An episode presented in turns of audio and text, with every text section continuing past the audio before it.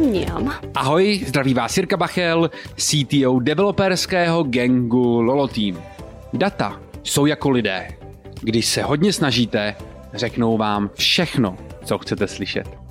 O tom, jak se pracuje s daty, si dneska popovídáme s Tomášem Sedláčkem, CTO Datadů. Ahoj Tome. Ahoj, ahoj, děkuji za pozvání. Tak, jdem na to.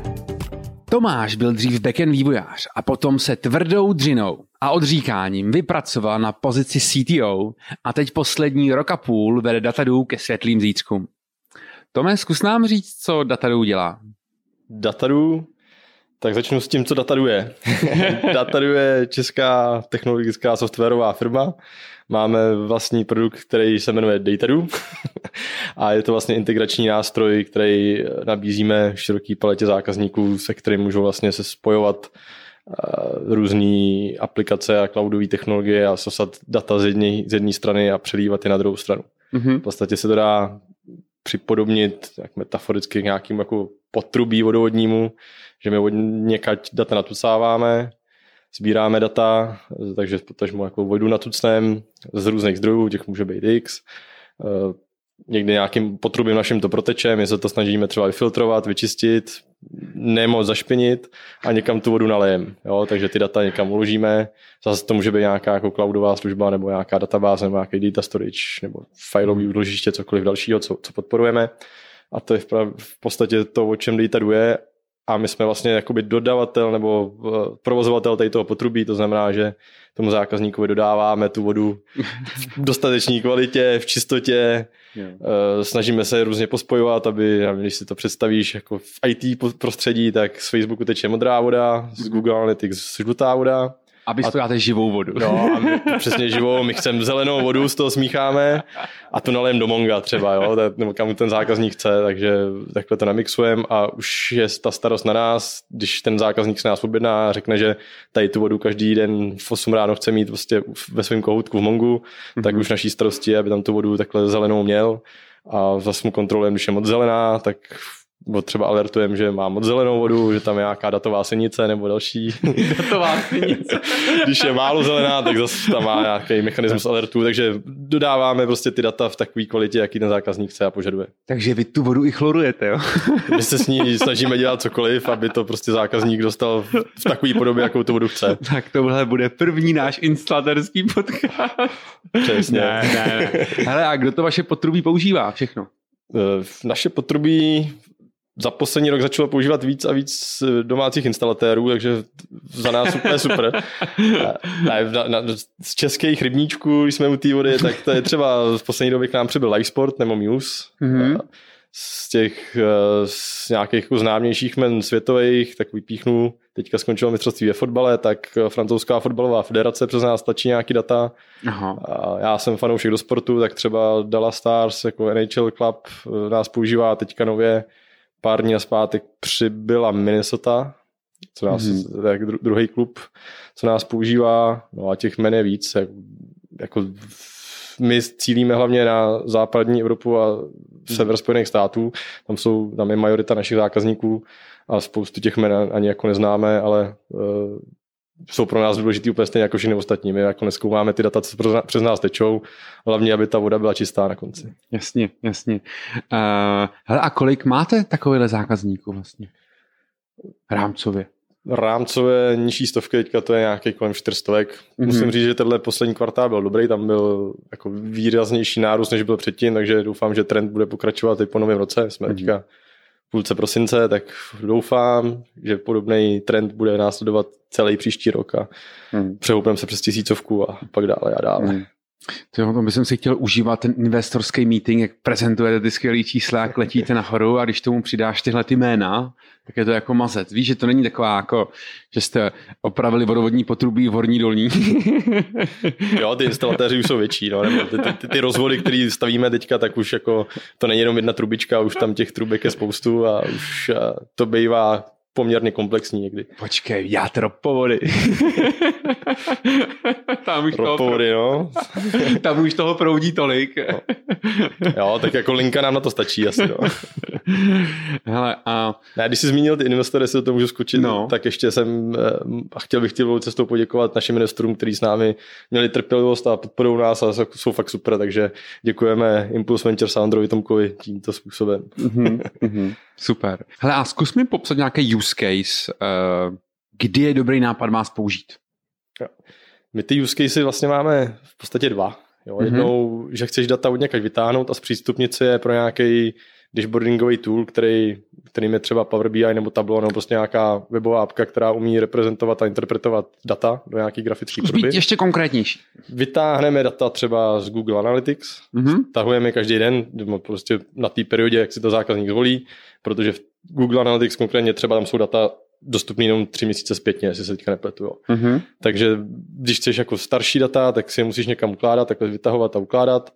A od toho jsme tady přesně třeba my, že my ty data nahrajem z Google Analytics denně, eh, dají ty přírůstkový snapshoty do nějakého data lakeu nebo do nějaké databáze a pak už vlastně ten uh, uživatel není limitovaný tím tříměsíčním termínem, kdy si ty data může stáhnout nebo jak hmm. se k ním dostat.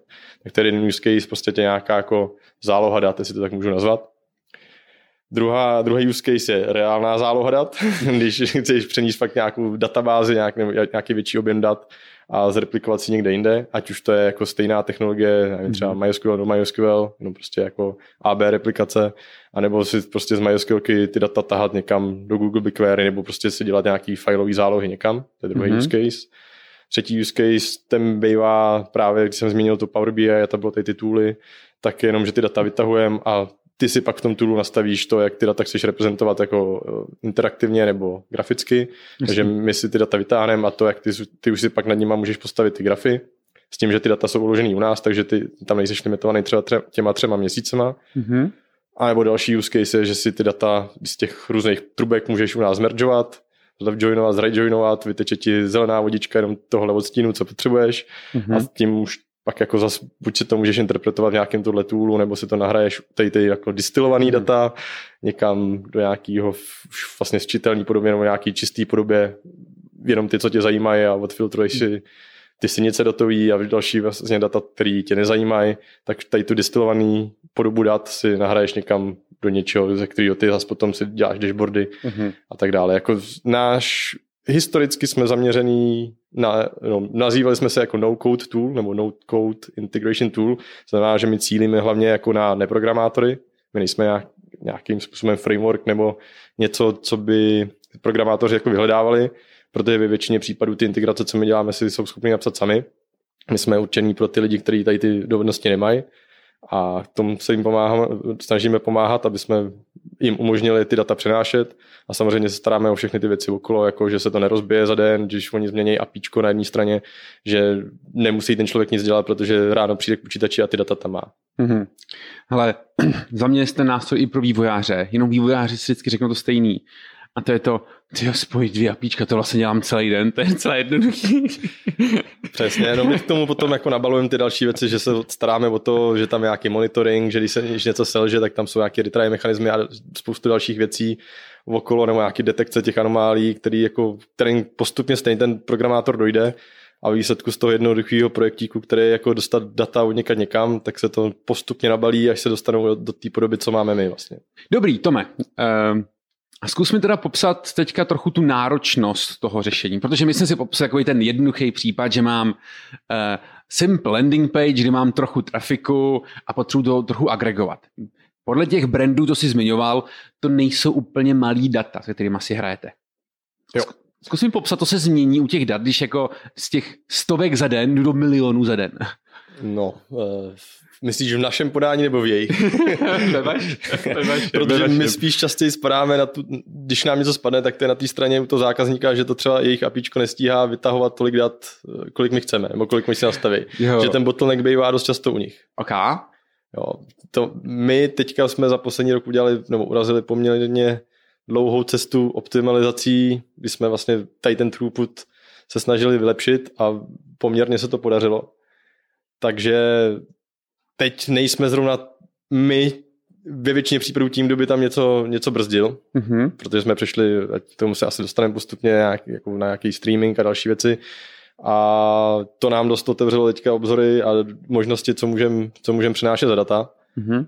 Jenom pro představu teďka, myslím, protože pořád eh, naše finanční oddělení zkoumá byly v AWS, co máme, a my jsme teďka se nám za poslední kvartál zrostli dost, eh, dost faktury za, za NAT Gateway, přes kterou přenášíme data. Aha. Teda my používáme AWS, tak který, takže AWS platíme za ty přenesené data a ty data teďka asi dvojnásobně zrostly, takže tam máme dvojnásobnou položku na té faktuře, tak se divili, ale bohužel teďka takhle větší množství dat je, s tím nic, nic neděláme, máme to zase nějak ošetřený, aby jsme z těch lidí víc vytáhli, takže v pohodě, ale najednou položka na faktuře dvojnásobná a prostě to bylo tím, že jsme ty data schopní přenést teďka. No. Je tam nějakých asi, nevím, za poslední měsíc 50 tera dat, a doufám, že každý čtvrt rok, každý kvartál to ještě zdvojnásobíme teďka. Jo. Hele, hele, já myslím, že hodně té práce, co vy děláte, je o té optimalizaci. Toho, aby se to dělalo co možná nejvíce rychle, elegantně a bez toho, aniž by jste na tom prodělali kalhoty. Je to pravda, ale my spíš dbáme na nějaký error rate, nebo spíš na telemetriku, to je ta hlavní, aby jsme většinu těch, já tomu budu říkat joby, to se ten zákazník chce buď jako vyextrahovat nebo někam zapsat, tomu interně říkáme joby, tak aby co nejvíc těch jobů dopadlo prostě úspěchem. Jo, mm-hmm. to je v nás ta hlavní metrika. To, jestli to trvá pět nebo deset minut, to už je podružný, to jako mm-hmm. zajímá nás to taky, ale když to dopadne errorem, tak jako radši, ať to trvá 10 minut a doběhne to, než ať, ať to trvá 5 minut a ne. Jakmile se dostaneme na, do toho stavu, že to je stabilní na těch 10 minut, tak už uvažujeme dál a zkoušíme tam optimalizovat tady v tom kroku, nebo tady v tom směru. Hele, zkusme si teďka spolu vlastně eh, popsat, co to znamená vlastně udělat jednu takovouhle novou integraci. Jo? Dejme tomu, že byste neměli klidně to Google Analytics, že by tam prostě nebylo, ať máte integrovat a někdo chce ty data z Google Analytics dostat do Firestore třeba, mm. vlastně neobvyklá databáze nad Firebase. Mm. A zkusme to trochu popsat, jako jak vlastně se na tyhle ty nové integrace koukáte a co to znamená takové napsat. Jo, tak já bych to rozdělil na dva směry, protože jeden směr je to, jak ty data extrahujeme, mm-hmm. a pak druhý směr je to, jak ty data zapisujeme. Mm-hmm.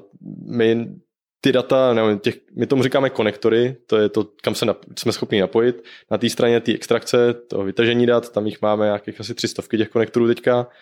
Po, ve směs to jsou nějaký prostě webové služby, které komunikují přes JSON. Ale mm-hmm. není to pravidlo, můžou tam být prostě databáze, cokoliv dalšího. A tady těch máme, dejme tomu, těch 300 mm-hmm. aktuálně. Na té straně zápisu jich máme řádové mín, tam jich je, dejme tomu, teďka 30. Jo. Mm-hmm. Jo, tam ne, nepodporujeme jednak u jedné ty extrakce zápisy. A to, jak jsem říkal, že máme konektory, tak na to máme speciální tým lidí, co píšou ty extraktory, ty konektory pro extrakce. Mm-hmm. Ty jsou, vlastně to je, aktuálně to je PHP kód, který se nějakým, nebo instrukce, kterou PHP vygeneruje, předá ji potom goučku a to udělá tu eh, špinovou práci a vytáhne ty data. A tady ty konektory vznikají poměrně rychle, my tam máme něco, čemu říkáme třeba JSON Universal Connector, kde to je takový prototyp jako na všechno, na všechno možný, co se týká JSONu. Mm-hmm. Takže my akorát potřebujeme si nastudovat, uh, jak to API vypadá, ke kterému se chceme připojit, tohle případě ke Google, ke Google Analytics, jakým formátu ty data vrací, jak se k tomu autorizovat. To umíme si naprototypovat přes tenhle JSON Universal Connector a jakmile to je nějakým způsobem stabilní, tak tady tu jako šablonku toho, té transformace těch dat někam uložíme, vydáme to jako pod hlavičkou samostatného Google Analytics konektoru a ten už si tam je, toho zařadíme do toho seznamu těch 300. Mm-hmm. Jo, tady to je ta, no, nechci říct jako jednodušší práce, ale uh, protože to obnáší prostě zkoumat to API, co, jak, jak vypadá, jakým způsobem uh, používá, jaký používá formát a tak dále, jaký tam jsou limity třeba na, na request ratey a tak dále, to všechno se musí jako nastudovat, aby jsme ty limity nehitovali a tak dále. Ale jakmile ty data vytáhneme, mm-hmm. tak jsme už schopní, my se u sebe nějak jako interpretujeme do nějakých čtyř našich jako základních datových typů, ze kterých pak už jsme zase schopní do těch 30 eh, výstupů nebo do těch 30 destinací eh, to nahrát. A tam zase přichází na, na, na řadu jako druhá Forma těch konektorů to jsou ty zapisovače a těch máme zatím méně, ty trvají díl na vývoj, ale to jsou povětšinou nějaké jako databázové engine a další věci, které jsou use caseově používanější a poptávanější jako ty destinace a to zase je napsaný v jiný technologii, to je v Goučku. A jako v podstatě je to oddělená nádoba, zápis a, zápis a extrahování těch dat, můžou na tom dělat dva různý týmy, mm-hmm. protože my si ty data mezi tím normalizujeme, takže nás vlastně eh, nesvazuje to, v jakým, dat, jakým formátu ty data přicházejí a v jakým je potřeba zapisovat. Jasně, jasně. To znamená, vytáhnete si data, dáte do jednotné podoby pro vlastně pro dáte do té normalizované podoby, to se popisoval, tak. a ty potom zapíšete libovolně kam, protože jsou všechny ty zapisovátka, jak jsi tomu říkal? To, to jsou... říkáme writery. Writery. tak jsem to řekl správně. to zní strašně. Uh, uh, ty writery počítají s tím, že ten formát už je vlastně jednotný. Jasně. Hele, a co třeba ten, třeba ten blbej, jenom ten rate limiting, něco, na co všichni zapomínají, že existuje. Eh, nejenom při eh, tom, když vytahou data, data nebo nějaký větší data z nějakých eh, endpointů, po případě, když si píšou vlastní API, nějaký veřejný, tak mají tendenci zapomínat, že by mohli řešit i maximální množství dotazů za sekundu. Mm. Jo, my historicky, než jsme přišli na ten streaming, tak jsme byli limitovaní tím, že když jsme těch dat natáhli moc, tak mm. nám spadla ta naše apka, protože vybouchla na paměti. Mm. Jo, takže tím jsme byli limitovaní, že jsme jako nebyli schopni vytáhnout víc dat než něco. Jako to záleželo zase, na kolik tam je jako řádků vůči mm. počtu sloupců a tak dále, a jak co tam bylo za data. Ale byl tam nějaký limit takhle na naší straně. Tím, jak jsme to začali streamovat, tak vlastně jsme ty, celý ten balík dat přestali přinášet, takže nám ta paměť jako takhle se nenafukuje. A už čím dál tím víc narážíme právě na ty limity těch apíček, ze kterých ty data za, eh, získáváme nebo do mm-hmm. kterých jako zapisujeme. A jako je to někdy sranda, no, to řešit tohle, protože každý API to má jinak, někdo prostě si s tím neporadí, někdo jo, pak mm. už to je taková alchymie, tam ty requesty nasekat tak, aby to, to, tomu APIčku to vyhovovalo. Mm-hmm.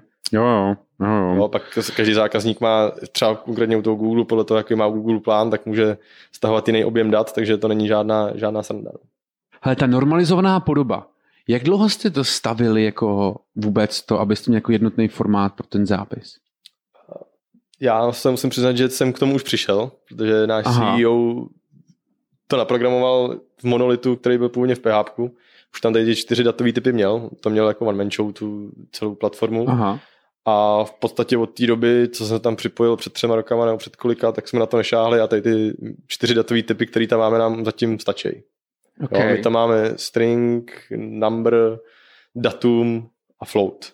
Jo, takže my všechny data, které od něka získáme, tak nadspem do tohohle. Když třeba mm-hmm. potřebujeme z Monga vytáhnout nějaký dokument jako, nebo objekt JSONovský, mm-hmm. tak my ho prostě převedeme do stringu, mm-hmm. chováme se k němu jako k stringu u nás a na výstupu už tam podle nějakých metainformací třeba víme, že to je vlastně JSON objekt, takže ho zase jsme schopni jako eh, nahydratovat do nějakého objektu. No a co když má závislosti? Nějaký. Víš, tak znáš to klasický, že máš referenci na, já nevím, firma má referenci na množství objednávek. Mm-hmm. Příklad. No to už se pak dělá blbě, no. Nebo jako, my tam, tím, že my to jsme schopni jako vytáhnout těch víc, víc zdrojů najednou, tak ten zákazník ví, jako, co to je za data. My jako to nepoznáme. My jediný, co o těch datech víme, když se do nich podíváme, jak ten sloupeček vypadá a jak je, no, jak, co je za datový typ a jaký má název. Mm-hmm. Jo, a jestli to je reference někam, jestli to je ID, kterou, která se na něco váže na nějakou jinou entitu, kterou taky přes nás tahá, to my nevíme, ale on to pravděpodobně ví a když to ví, tak si tam schopný udělat nějaký join nebo něco si to zase propárovat a nahrát si to přes, přes to jako do té destinace. Jo. Mm-hmm. My to na základě těch dat jako nezjistíme. Jo, a tohle to, mějme tomu nějaký ty, ty základní transformace, si teda on dělá sám v rámci té platformy, který už si je schopný na tohle naklikat. Spoustu jich tam je předpřipravených mm-hmm. a nějaký tady ty konkrétní tady ty joiny a různý jako specifičtější věci, oni teda jako popravdě nejsou moc používaný, to používá jako mm. 2% až 5% všech těch, eh, těch flows dat, datových, co přes nás tečou, tak to mají, jinak jsou prostě ostatní ty proudy dat jsou jednoduchý, od někat někam přinést data bez jakýkoliv transformace, nebo maximálně nějaký jednoduchý čištění, tak on ten zákazník má jako znalost, co v těch datech je a je schopný si to nakonfigurovat klikátkem. Tam. No. Ale pojďme si trochu popsat, co vás tam dřív trápilo a co jste teďka vlastně opravili v rámci, v rámci té platformy, protože přece jenom těch dat, co, ty dat, to množství a objem těch dat je neuvěřitelný. že, nevím, jestli jste dělali někdy jako report za Google, za Google Cloud, jo, ale normálně tam gateway jako, nebo množství dat není vůbec nikde vidět. To jsou prostě halíře nebo desetinky dolarů, jo. A, a, a No, tak uh, začnu asi od začátku, jak to bylo. Původně, mm-hmm. jak už jsem, jsem zmínil, že to byl monolit PHP tak no. prostě to byla klasická PHP skápka s nějakým svým frontendem. Byly tam ty konektory, které občas od někaď stáhly nějaký data, právě si je takhle jako přetransponovali nebo přeformátovali do, těch, mm-hmm. do toho našeho univerzálního formátu a pak tam byly konektory prostě napsané v PHP, co to někam zapsali. Tam pak jsme začali narážet na to, že už prostě to PHP bylo pomalý, když se tam těch jobů sešlo víc, tak to prostě nestíhalo odbavovat, trvalo to dlouho, tak jsme tam vysekali právě tu extrakční část, tu zapisovací část do servis, za začátku byly mikro, teď už jsou jako větší. ne, úplně mikro do nebyly, servis. ale do, do servis, takže tam byla jako extrakční servisa, zapisovací servisa, nějaká servisa, která jako hlídá to, co se má spustit podle mm-hmm. nějakých kronových zápisů a pošle to jako nějaký právě generuje ten předpis toho jobu, co se má udělat. Pak tam vznikly právě další servisy, které se starají čistě o, to, o tu transformaci dat nebo o detekci těch dát, o právě performování těch, těch nebo eh, dělání těch left joinů, right joinů a těch operací. Takže postupně z toho monolitu v PHP se vyčlenily tyhle, tyhle servisy bokem.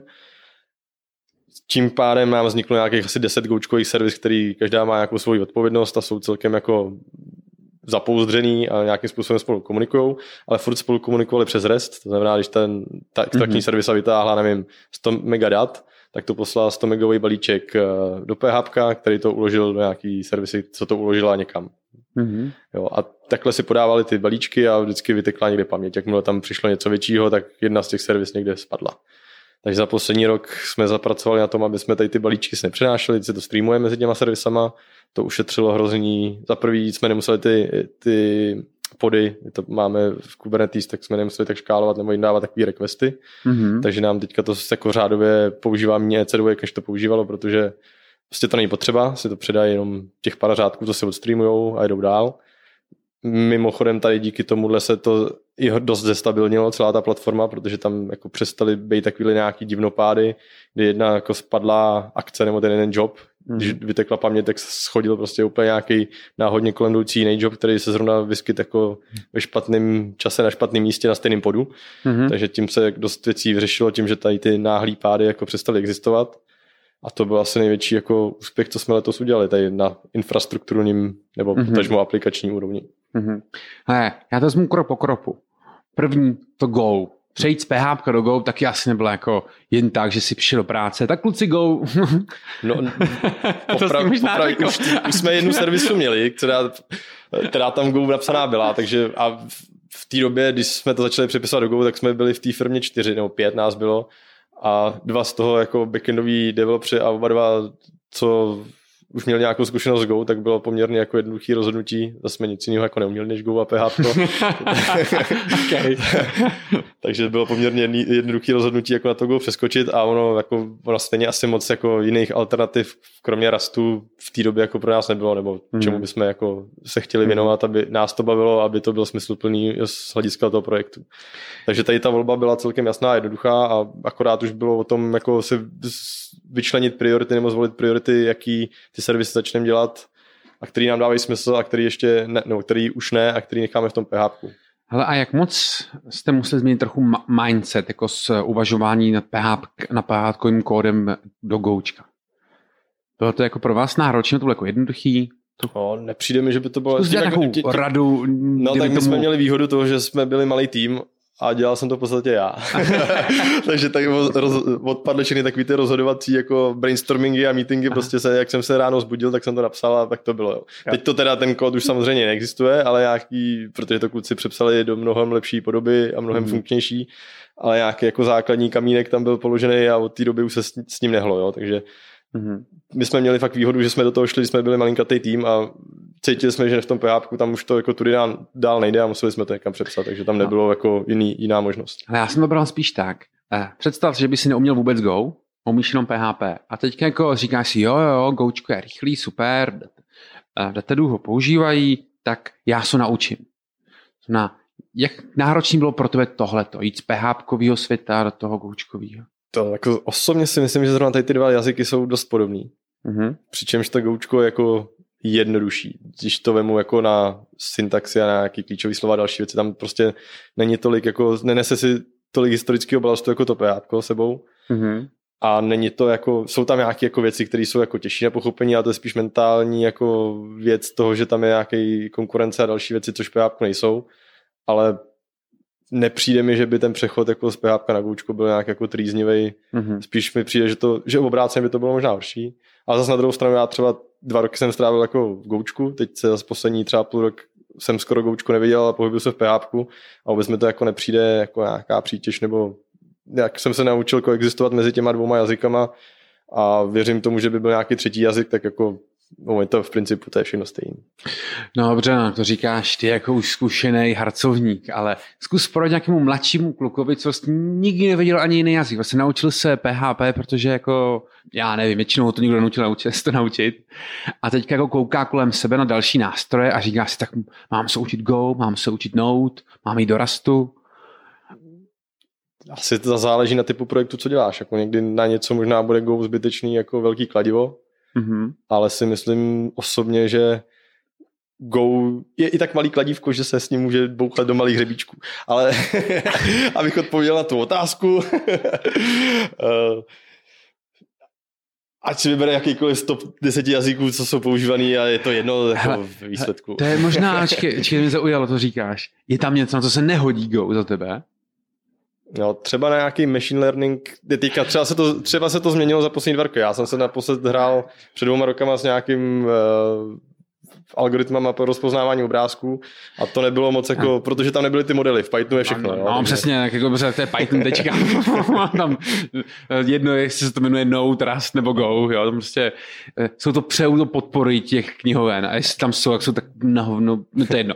Ale je tam něco, co, to si myslíš, že jako já si myslím, že ten jazyk je jenom nástroj, jakože spíš to je potřeba pochopit. Třeba v předchozí firmě jsme používali Node.js, mm-hmm. nějaký CQRS a event sourcing, jako Goučko by se na to hodilo daleko líp, mm-hmm. tyhle věci. Bylo to napsané v Node, taky jsme se s tím naučili existovat, nebo prostě už to v Node mm-hmm. bylo historicky a všichni s tím vyžili teda jako myslím si, když jsem odcházel, tak to stejně říkali, že to začnou přepisovat do Go kvůli performance, ale jako v podstatě by nemuseli, jako bylo to pro ně, nebo asi to měli spočítaný, že se jim to vyplatí, ale kdyby jeli na tom Noudu, tak jim to bohatě stačí, akorát možná budou potřebovat víc strojů a dalších věcí, ale zase si ušetří spoustu nákladů s tím přepisováním.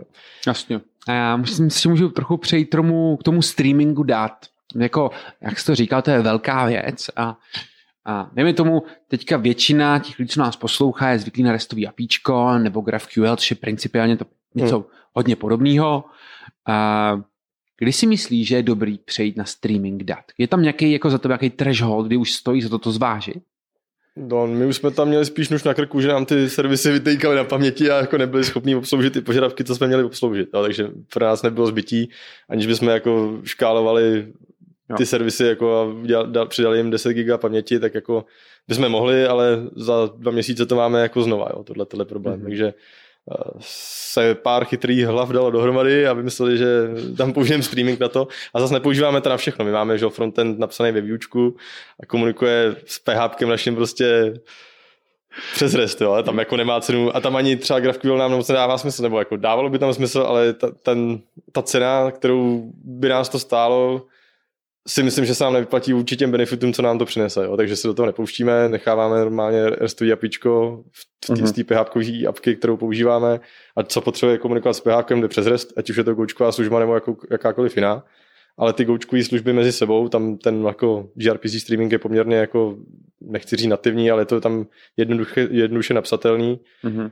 A nemyslím si, že by tam byly nějaké jako extra velký blokry, který jsme řešili až na to, že to prostě bylo pracní, protože těch jako konexí mezi těma servisama je tam x, my jich máme 10 a v podstatě jako ne každá s každou nekomunikuje, ale těch spojení tam bylo dost a každá se musí naimplementovat ten klient a server, takže to bylo spíš jako časově hmm. pracní, ale jakmile jsme to jako prokopli mezi dvěma servisama, tak pak už to bylo jako copy-paste pro ty další. No. Hmm. Takže jako já to spíš vidím tak, že dokud uh, nemusíš každých pár měsíců zvětšovat paměť u těch uh, podů um, na Kubernetes nebo nebo jim virtuálce, kde to aktuálně běží, tak jako by si úplně do gRPC streamu jako ne, nutně tak, jako necpal. Tak my jsme taky samozřejmě na začátku párkrát zvýšili, že jo, jako ze 4 giga na 8, pak z 8 na 16 a pak už se nám to nechtělo, protože by to nemělo konce, jo. Tak, ale no. bylo to prostě jako nejsnadnější lék a věděli jsme, že když uh, už při tom zvýšení ze 4 na 8 jsme začali jako řešit ten streaming, protože to nějakou dobu trvalo, než to naimplementujeme, že není to ze dne na den, ale pak mezi tím jsme stejně do to zvýšení jako z 8 na 16, než jsme si tady to jako naimplementovali, tak jsme museli udělat, ale jako už jsme věděli, že už znova to zvyšovat nebudeme, takže jako pro začátek proč ne, že? tak jako bude to, je to rychlej lék a koupí si čas na chvíli. Um, pojďme trochu víc z, se pobavit o nějaký vaší třeba databázi. Je, je vlastně potřeba, nebo co vlastně ukládáte vy v databázích? No, máme spoustu dat v databázích, ale spíš to jsou, nemáme ty data jako takový těch zákazníků, ukládáme metadata o těch zákaznicích, právě mm. jsou platící, nejsou, aby jsme pak mohli ty Jira tikety jako podle toho filtrovat. Ne, tak mm. máme tam že samozřejmě kontakty na ty zákazníky, máme tam metadata o těch jejich extrakcích, o těch jejich zápisech, mm. o mhm. těch jejich jako schedulech nebo těch uh, časech nastavení, co oni si tam dali různý nastavení o těch zákazníkách, jaký chtějí mít, aby jim chodily notifikace a tak dále, takže Jasně. takyhle metadata o těch datech takových, kdy, hmm. co máme stáhnout, kam to nahrát. Jo, takže v porovnání s tím, co přes vás protýká, jsou to jako my to malá databázička. No, teď to začne být vtipný. Máme v podstatě malou databázičku, a v té malé databázičce, protože jsme původně měli MySQL a pak ty data už byly takový prostě košatější a tady jsem tam nějaký field k němu, komu se přidal, protože zapisoval týhle storage, tak jsme potřebovali field to a byli jsme líni tam dělat migraci do té MySQL, nový sloupeček nebo něco, tak jsme naskočili na Mongo, tady jsme měli MySQL a Mongo to by bylo ještě v pohodě, pak jsme začali používat Redis že jo, na cache a další věci, a to považuji furt jako databázi. Mm-hmm. Tím, jak jsme přišli na ten streaming a další věci, tak jsme chtěli ty kom- servisy, aby mezi sebou komunikovali, komunikovali asynchronně, tak jsme za- zainvolvovali RabbitMQ, takže mm-hmm. další technologie, co, co jsme používali RabbitMQ, protože jsme s tím měli, já nevím, asi z 15 lidí, co tehdy v té firmě bylo, tak všichni vývojáři s tím, ty seniorní s tím nějakou zkušenost měli, takže jsme zvolili tohle, protože nikdo jiný kavku a další věci jako produktně nepoužíval. Mm-hmm. Tady to nám přišlo, že tomu rozumíme, tak jsme na to naskočili, takže ty další technologie, jsme používali, pak se nám začalo líbit Postgre. tak nějaká mikroservisa, která má úplně oddělený state že od ostatních, tak si to začala ukládat do Postgre. Jo, protože jsme říkali, tak mají skvělka, že to ne. Ale... jo, tak, takže jsme, jsme skončili tady v tom stavu, že máme čtyři databáze a teďka jsme zase v ve fázi jako smrskávání a teďka to všechno smrskáváme, smrskáváme do jedné. Hele, za mě je to krásný testovací prostředí na to, jo. abyste pumpovali data z jedno, eh, z jedné databáze do druhý, víš? No a samozřejmě my těch databází, protože my tam potřebujeme testovat, jestli nám ty extrakce a zápisy fungují, tak my tam máme nějaký klaster prostě, nebo stroj, na kterým je, nám jde 15 jako databází, aby jsme se umě, mohli testovat, jestli do nich umíme zapisovat a vytahovat z nich data, ale to nepovažuji jako to není na, ta, ta naše core databáze, ve kterých máme nějaké naše data, to jsou tady ty čtyři. Mm-hmm. Jo, a už jsme dostali se do bodu, že už to je tak, nebo ty senior vývojáři mi přijde, že s tím nemají takový moc problém. Ty už se naučili, co v jaký databázi je, ale horší to je prostě u těch juniorů, jak jim vysvětlit, proč ty data jsou tady a ty druhé část dat tam, protože jako sami nevíme, protože to prostě nedává smysl no. jako ani mě, proč to takhle je, prostě jsme si jednou řekli, to byl lichý den, tak to dáme do Monga. No tak teďka jsme v procesu a to nás jako bude provázet teďka minimálně příštím čtvrtrokem, že to postupně bude migrovat eh, z té MySQLky do Postgre, z, z Monga do Postgre. Z mýho pohledu tam ušetříme spoustu nákladů za ty manažované služby, co my platíme jako Mongu a AWS za MySQLku a zbavíme si to Rebita, protože tam kolega eh, frontař náš speciální naimplementoval, eh, naimplementoval frontu, on rád chodí na poštu, víš, tak to, tak, tak naimplementoval front, frontový mechanismus v Goučku a, a přes Postgre, takže my tam teďka si řešíme Herbit nás taky v nějakých věcech omezoval v té asynchronní komunikaci kvůli nějakým timeoutům a dalším věcem v naší infrastruktuře, tak jsme tam s tím dost často bojovali, tak jsme si to rozhodli, že to přepíšeme do Postgre, mm-hmm. takže až budou Velikonoce letos, tak doufám, že na Velikonoce vyjdeme jenom s Postgre pomláskou. Mhm. Počkej, takže, takže už jsem slyšel o studený frontě, o teplý frontě, je králičí fronta. A chceš mi říct, že zrovna na Velikonoce chcete, se chcete zbavit králičí fronty? Já doufám, že to bude dřív. Já teďka předtím, jsem odjel na dovolenou před týdnem, tak jsem tam klukům nasadil takového kanárka, co testoval ty Postgre fronty a kluci to zvládli sebejistě, tak teďka postupně na to budeme přenášet trafik a myslím si, že v lednu reálně Teďka je půlka prosince, takže v lednu už bude všechno přes Postgre fronty a to Rebita zabijem. Hele a takhle, eh, já nemám zkušenosti s frontama na Postgrečku, ale to, co jsem vždycky viděl, na, víc jsem řešil srovnání front na Redisu nebo v Rebitovi a viděl jsem, že ty Rebití valají mnohem větší zátěž, to znamená, ty fronty mohou být mnohem větší. Narazili jste nějaký limity u Postgrečka No tak my to taháme do tabulky, jak jsme limitovaný maximálně jako to velikostí tabulky a, okay. tím, a ta Postgram je jako manažovaná služba, tak už to pak jako není naše starost. Jo? Více my mm-hmm. přikoupíme akorát větší službu a my nejsme jak, jako závislí na třeba Kafka by nám toho moc neřešila, my tam nejsme závislí na tom, že tam ten průtok těch dat nebo těch mhm. zpráv těch v tom frontovém, v tom brokeru musí být nějak jako extra velký. Dáme si se ten jako job, který potřebujeme zpracovat, zpracuje vlastně za vteřinu nebo za pět vteřin později, než jako ho tam do té fronty pošlem, jenom kvůli tomu, že to proteče tou frontou díl, tak jako to nás nějak netrápí, mm-hmm. protože my se tam pohybujeme jako v řádech spíš hodin, kdy ten zákazník potřebuje ty data mít. Jo? On si nás nakonfiguruje, že chce mít ve 8 ráno data v dashboardu, tak si to dá na 7 hodinu, aby když přijde ve 8 do práce, tak aby to tam měl a jestli mi to zpracujeme 7.00 nebo 7.07, tak jako za prvý on to pozná jako z logu, kdy se to zpracovalo a pokud mu to jako nestačí, tak si to posune prostě, že se to spustí v 6, když jako z dlouhodobého hlediska vidí, že to nestíhá, jo, takže. Mm-hmm. Mm-hmm. A samozřejmě tam jako nechcem ty joby pouštět jako v jednotkách minut nám to nevadí, to akceptujeme jako i z naší strany, že se to prostě v té frontě drží, a, ale nemáme jako teďka, bottleneck není ta fronta. Jasně, jasně, jasně. A to znamená, dejme tomu, příští rok se zbavíte všech těch databází a budete mít na jenom Postgre. Doufám v to. Oh, okay. Ušetří nám to asi 5000 dolarů měsíčně na těch minimálních službách. ne, jako my, my, jako nemáme žádný specifický požadavky, no. My nám mm. prostě stačí relační tabulka a těma zámkama, který tam Postgre má, tak nám to ten frontu dokáže jako krásně udělat. Mm. Hmm. No a samozřejmě my jsme to hry tam měli kvůli tomu, aby tam byla zaručení to, že se ten job nestratí, že to má zodpovědnost ten broker, dokávat mi to jako na, na ten konzumer nebo ten příjemce hmm. dokávat jako nepotvrdí, že to zpracoval, že to ten broker může vypustit z paměti a už se o to nezajímat, tak o toho jsme tam to hry tam měli, prostě aby to byl takový průtokač se zálohovačem a to v, prostě, v podstatě hmm. máme naimplementovaný teďka jako v Postgre za zlomek ceny. No. Ale Redis zůstane. Redis, no, tak Redis asi taky pak zahodíme. Nebo, jako ten, ten, ten, ten je zase levný, že ten nás zase teďka tak jako netrápí, ale jako proč, že jo, potom do budoucna jako na nějaký frontendový cache ho máme třeba, nebo na nějaký hmm. jako to apíčko PHP, co tam si něco ukládá, tak, tak dobrý. A zase jako nás moc nezajímá, jestli to trvá milisekundu nebo deset, tak jako Jasně. Jasně. zbytečný pak jako držet tu technologii asi jen tak jako, že tam historicky je, když jsme mm. schopni, ale není to pro nás teďka ten Redis priorita, no. já ho mm. mám rád, on je červený. Hele Tome, a dneska půjdu k vašemu cloudu, k AWS. Um, jak moc jste s ním happy? No, já v podstatě nemám moc zkušenosti s jiným cloudem, jo, takže okay.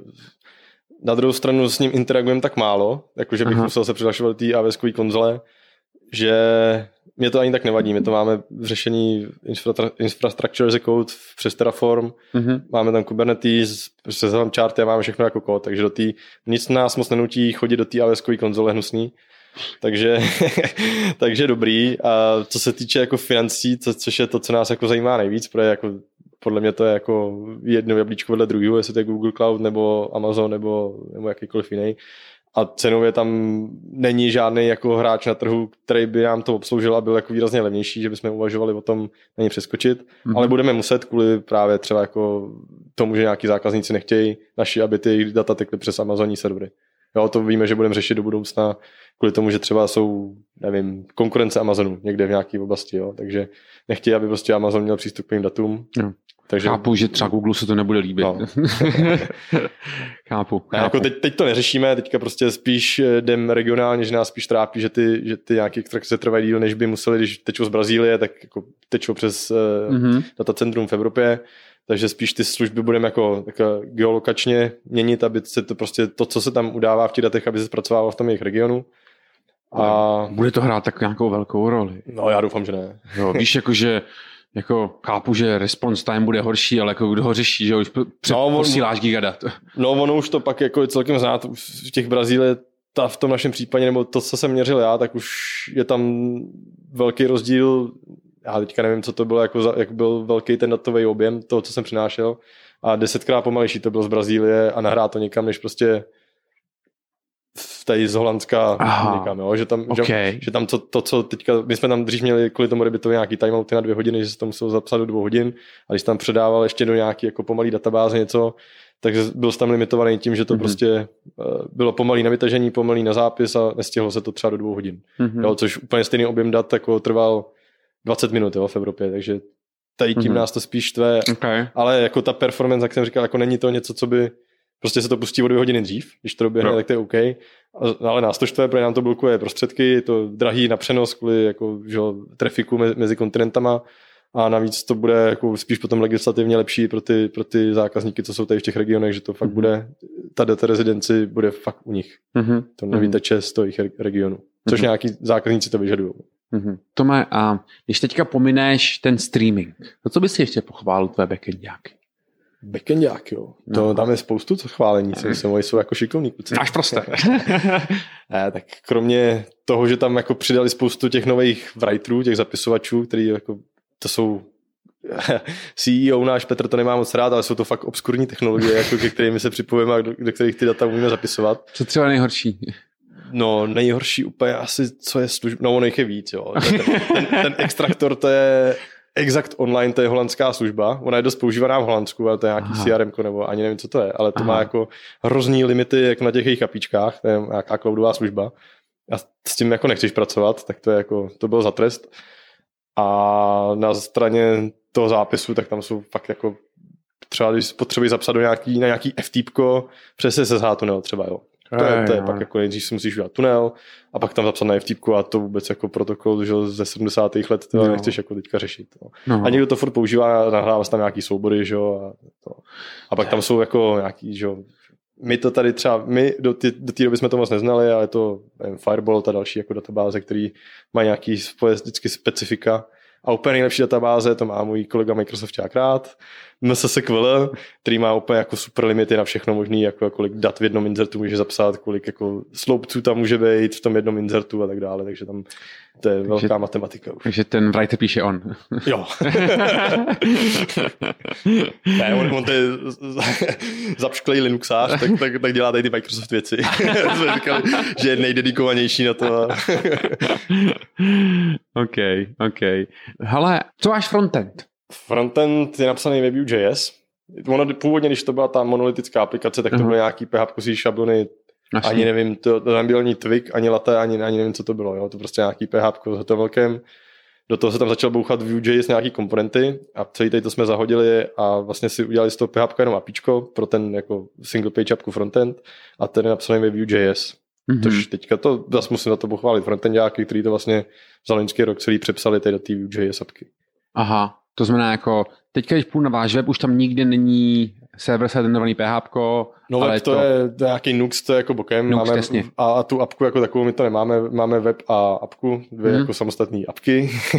a to, oboje to je vlastně eh, JavaScript, no. Okay. A ten, a ten uh, ta apka jako taková, tam kam chodí naši zákazníci, nejen ta firmní prezentace, tak to je ve Vue.js. Mhm. A jediný, co to dělá, komunikuje s tím PHP apíčkem. A když jsme srovnat velikost těch týmů, frontend versus backend. My máme ty týmy čtyři, jo? když to rozdělím Aha. úplně jako až na dřeň, tak celý IT je, nevím, nějakých 25 lidí teďka. Mhm. Z toho polovinu máme, tomu říkáme Solutions Team, to jsou spíš juniornější programátoři, ale oni půl času tráví nějakou komunikaci s zákazníkama a řešení jejich bugů a nějakým jako customer care v podstatě, Mhm. mm-hmm. jako, že jim raději pomůžou jim to když tak v té apce nastavit, Mhm. ale zároveň píšou ty konektory v PHP, Mhm. tak to je jeden tým, ten je vlastně poloviční z toho celého jako ranku Mhm. mm-hmm. celého IT. No a pak tam zbývá nějakých, dejme tomu, ono to nebude poloviční, méně než poloviční, a dejme tomu zbyde 15 lidí a pět lidí jsou frontendáci, co píšou tady tu frontendovou apku, mm-hmm. Mhm. pět lidí jsou PHPkáři a pět lidí jsou goučkaři. OK. Jo, takže go, oni tam eh, to mají rozdělený fakt, že ty goučkaři jako na PHP nešáhnou. A naše featurey vlastně většinou spočívají v tom, že je potřeba upravit jako PHP goučko, takže oni jsou jako nucení spolu docela dost eh, komunikovat. Takže to, já to beru jako jeden tým backendový.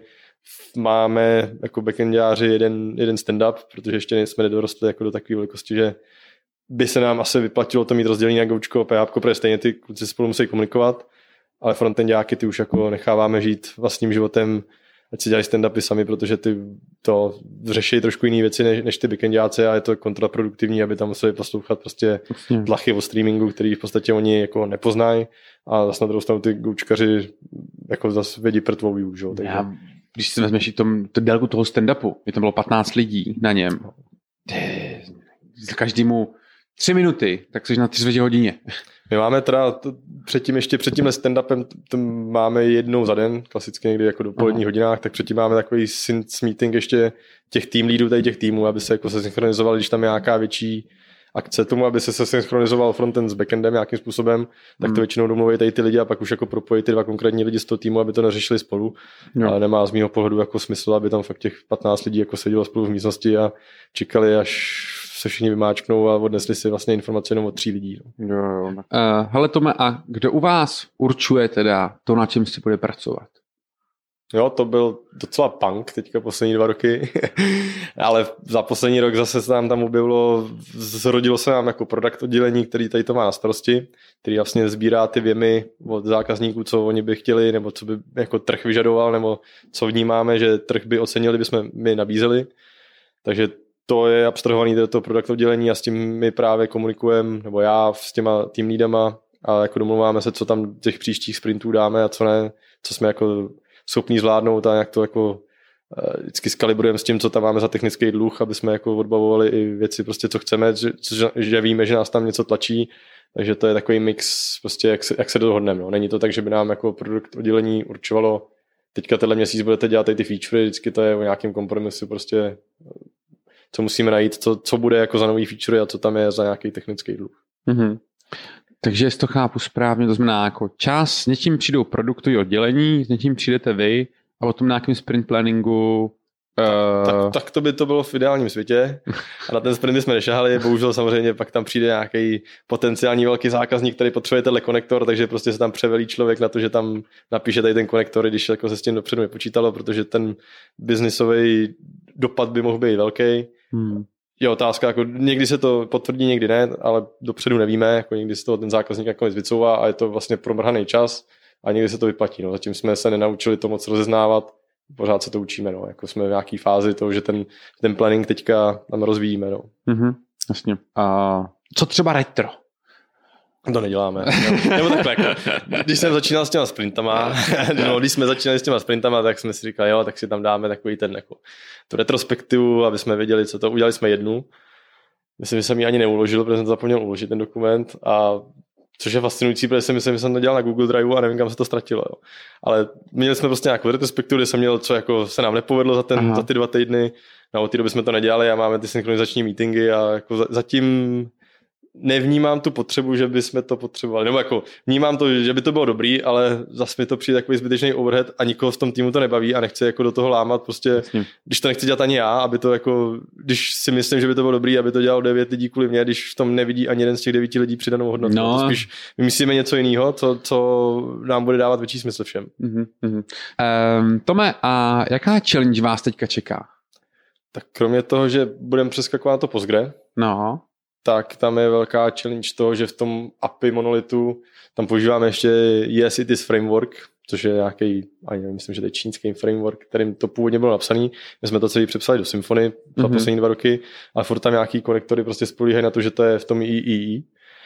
Uh, tak tady ten starý kód musíme prostě zrefaktorovat a přehodit dál, ale on v tom je napsaný třeba 200 konektorů z těch 300, jo, takže on to je, bude běh na delší trať.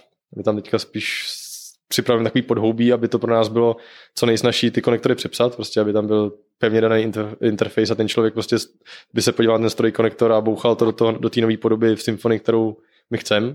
Tak to je jedna challenge jako v tom PHP. Plus tam zmigrovat tu MySQL a to Mongo, co používáme na tím zákaznický metadata, taky, aby byly prostě v doktríně a v, mhm. v tom Postgre.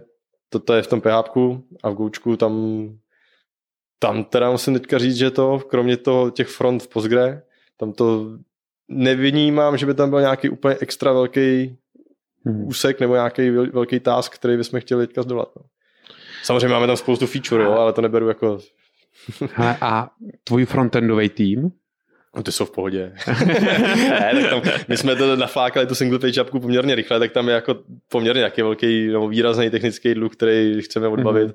Ta, tam jako mají spoustu práce, co dělat a většinou ty nové featurey, které tam mm-hmm. máme, tak to jsou nějaké optimalizace právě na straně, nebo co, co přichází z toho našeho produktodělení, tak to jsou spíš tady ty optimalizace jako v UIčku a nějaké mm-hmm. jako posouvání a měnění ikonek a prostě nové featurky, jako, ať už se týká filtrování a nějaký jako spíš drobnější věci a všechny takové ty jako data heavy věci jsou na ten backendový tým. No. Mm-hmm. Takže ten frontend si myslím, že jako je v pohodě.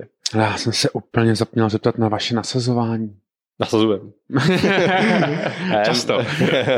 jo, jako nejsme jak limitovaný tím počtem moc. Máme, jak jsem to zmiňoval na Terraformu, tu infrastrukturu, máme tam vlastně testovací klastr a produkční klastr na testovací, my to máme vlastně přes GitOps udělání, takže do Gitu, jakmile někdo, máme tam zase me, uh, branche, který reflektují tady ty dvě prostředí, takže tam máme branch, která se jmenuje test, branch, která se jmenuje prod, jakmile všechny merge requesty vedou do té defaultní branche, což je test, mm-hmm. jakmile se tam něco meržne, no než se to meržne, jak tam projde už nějaké CI pipeline a pustí mm-hmm. se mhm. testy, ať už to jsou unitový nebo nějaký integrační, tam máme na tom testu end-to-end testy, jako přes třeba přes Cypress nebo přes nějaký postmení automatizované testy, jako eh, prostě HTTP no. koly na tu servisu třeba, tak jakmile to tady tím vším projde, mm-hmm. tak se to nasadí na ten test. Tam se to většinou nějakým způsobem jako člověk, protože už to, tu apku vidí jako ve svém prohlížeči, tak to tam uh, může testovat. My nemáme teda žádný jako QA oddělení, takže zatím to je na vůli těch uh, lidí, co to schvalují, jestli ten úkol je hotový nebo ne. Mm-hmm. Že se to proklikají na tom testovacím prostředí a pokud to je OK, tak to dostává zelenou k tomu, aby to mohli na produkci. A kdo udělal to tlačítko? Kdo zmáčne to tlačítko?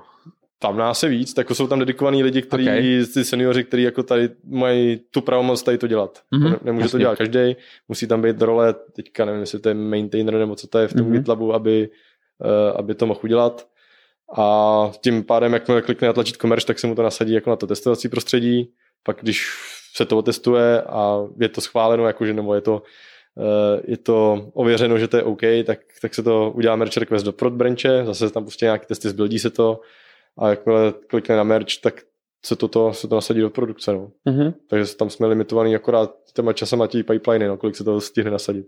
Jo, jo. Používáme na to, máme to v, na Kubernetes všechno, přes Helm charty a Argo tam používáme na to, aby jsme se podívali na, jak to vlastně ten, jak, co to vlastně dělá, jo? nebo mm-hmm. já teda do toho Arga moc nekoukám, koukám v terminálu do K9S, což je jako, to je super tool pro koukání do Kubernetu. Aha.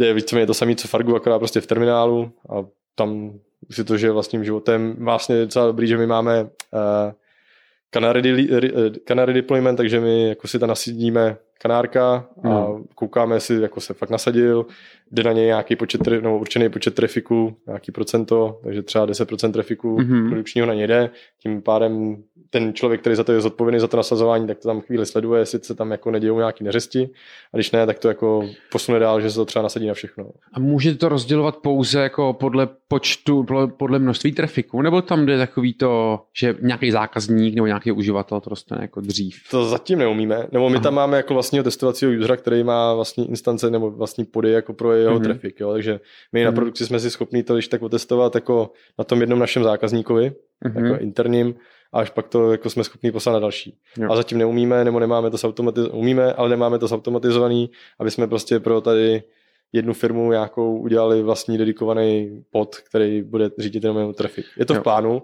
to, to je jedno, jedno, co chcem, jedno z věcí, co chcem teďka udělat tenhle, tenhle rok, mm-hmm. ale to není nic jako, je mm-hmm. o tom jenom vygenerovat ten Helm chart, jako přidat tam sekci pro to zákazníka. To je ještě docela vtipný, no, co bych chtěl k tomu, tomu Canary releaseu, takový můj vlhký sen jako tento rok, ale já si myslím, že to jako nestihnem eh, naimplementovat, nebo jako stihnem, ale ono to není priorita, protože to chci jenom já, že jak je ten Canary release, tak že tam jde nějaký trafik a pak člověk to odbouchne, když jako vyhodnotí, že to je OK, že se tam nic nekazí, uh-huh. tak se to nasadí jako do produkčního na, na všechny pody, které tam jsou, na, do všech replik. A co já bych chtěl, tak aby si to samo zjistilo z nějaký error rate nebo podle nějakých metrik, který tam samozřejmě sbíráme na všech těch podech, jestli ten error rate na tom kanárkovi třeba se neodchyluje od průměru těch ostatních podů, který tam běžejí, a když, když ne, tak to je jako, a už tam proteklo dostatečné množství jobů, tak aby se to samo nasadilo, aby tam prostě nemusela být ta lidská interakce. Ona tam teda jako lidská interakce být nemusí, tam dá tam nějaký časováč, jako pokud není error za první hodinu, co to běží, tak se, se nasaď, jo? to tam jde v pohodě teďka udělat v tom, co máme, ale chtěl bych, aby jako, když vím, že tady najednou tady ta služba, tady ten kanárek má error rate 2%, ale průměr jako všech ostatních je 1%, tak to jako pozdrž, protože tam pravděpodobně bude nějaký mm-hmm. To je hezký, tohle je moc hezký. A to, tady to, to je zrovna jedna věc, která tam nebude složitá udělat, protože jako všechny ty metriky k tomu máme, akorát prostě tam potřebujeme nějaký psáka, co nám to tam do toho helmu dá. On už na to, jako i ten Canary se připravený, jak to máme v tom Argu, tak na to už jako v podstatě všechno je hotový, akorát teďka ty Lego kostičky poskládá dohromady. Hmm, hmm, chápu, chápu, chápu. Tome, a můžeš nám říct něco, co se nepovedlo? Nějaký fail? Když jsme u těch failů, já tady připomenu, že jsem po druhý na tom natáčení. a, a, tím se dostávám ostým k tomu, že to je dobře, protože my, díky tomu mám fail ze včera. OK. Když jsme, jako příčina byla, nebo to, že jsem se k tomu failu dostal, bylo, že se nám tam předbíhali nějaký, nebo duplikovali se nám v té frontě, v té nový Postgre, se nám duplikovali nějaký zprávy, které jsem měl zpracovat. Prostě konzumer to nestih a ten, co tam posílá, tak jako neuvěřoval, jestli stejný job ve frontě už není, tak tam prostě poslal další. Což způsobilo to, že ten job se vykonal dvakrát, takže zákazník viděl, že se mu ty data dvakrát vyextrahovaly. Jo? v 8.00 a v 8.05 znova. Což mm-hmm. jako není takový fail, protože měl jako 5 minut aktuálnější data, ale za kvůli těm limitům to je blbý, jo, že jsme mohli jako přešvinout nějaký limity. Mm-hmm. Tak jsme tam udělali superový fix, já jsem teda konkrétně ho udělal, že my tam máme nějaký, jako každou akci označenou, jestli se zrovna zpracovává nebo ne. Uh-huh. Tak jsem tam přidal, že ji nasetuju, že se zpracovává v, nějakém jednom, v tom jednom konzumru. Jenže jsem si neuvědomil, že zatím je druhý konzumer, který tady to čekuje. A když ten už je to, ta, ta dělalo to samé. Jako když se to nacuclo tu zprávu, tak to zase označilo, že se to zpracovává. Ale ignorovalo to na začátku, nebo vyhodilo to prostě s warningem, tady tu zprávu zpracovávat nebudu, protože už se zpracovávaná, aby tam prostě nevznikaly ty duplicity na té straně té aplikace. Jo, takže okay. aby jsme zamezili paralelnímu zpracování těch no, no. tak tam byla taková kontrola v tom konzumeru. Akorát já jsem si to už jako ten, ten job takhle označil předtím, jako, jako mikroserviskou předtím, takže vlastně ten job, i když nebyl zpracovaný, tak z pohledu téhle servisy byl zpracovávaný, takže ho zahodila. Takže dvě hodiny jako jsme neodbavovali žádný akce, prostě najednou se nám začalo což bylo docela dobrý, protože my jsme monitorovali, že nám fronta neroste, by nám znamenalo, že ty konzumři nestíhají, nebo by tam měli nějaký bug v sobě ale nemonitorovali jsme, že to nic nedělá ta služba. Jo, jo, Takže teďka už jako na poput tohohle vím, že tam musím přidat monitoring jako do, do té naší grafany, když to nic nedělá díl než 30 minut, že to je taky divný, jo. Což teďka dvě hodiny, prostě my jsme všechny akce, co tam přišly, všechny ty joby, tak tady ta, tady ta ten konzumer prostě radikálně to zahodil, protože tady už si zpracovává na tebe dělat nebudu, ten zpracovává někdo jiný. Takže všichni, takže to vypadalo jako firma po vánoční večírku, jo? Všichni Přesně, se no. tvářili, no, že pracují. No, vánoční večírek, vánoční večírek byl v pátek a to si myslím, že se, nebo ve čtvrtek a v pátek jsem to nasazoval, si myslím tohle. Akorát to bylo na Kanárkovi a neprojevilo se to tolik. Okay. A včera jsem to odbouchnul a už se to dostalo na všechno a dvě hodiny nic nejelo, ale zase z našeho pohledu jako to nebylo nic moc tragického. Hmm. Nikdo, paradoxně si nikdo ani nestěžoval.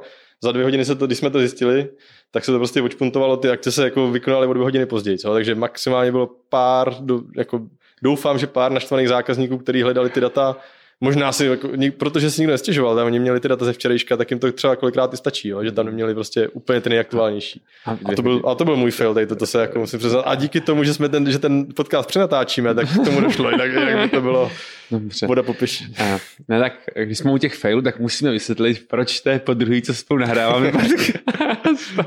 a Uh, já to úplně neumím správně popsat, ale pouštěl jsem tady Tomášovi naši původní nahrávku jako z minule a prostě se stávalo, že každých 5 až 10 sekund se tam buď to zduplikoval ten zvuk, co jsme říkali, nebo tam chyběl.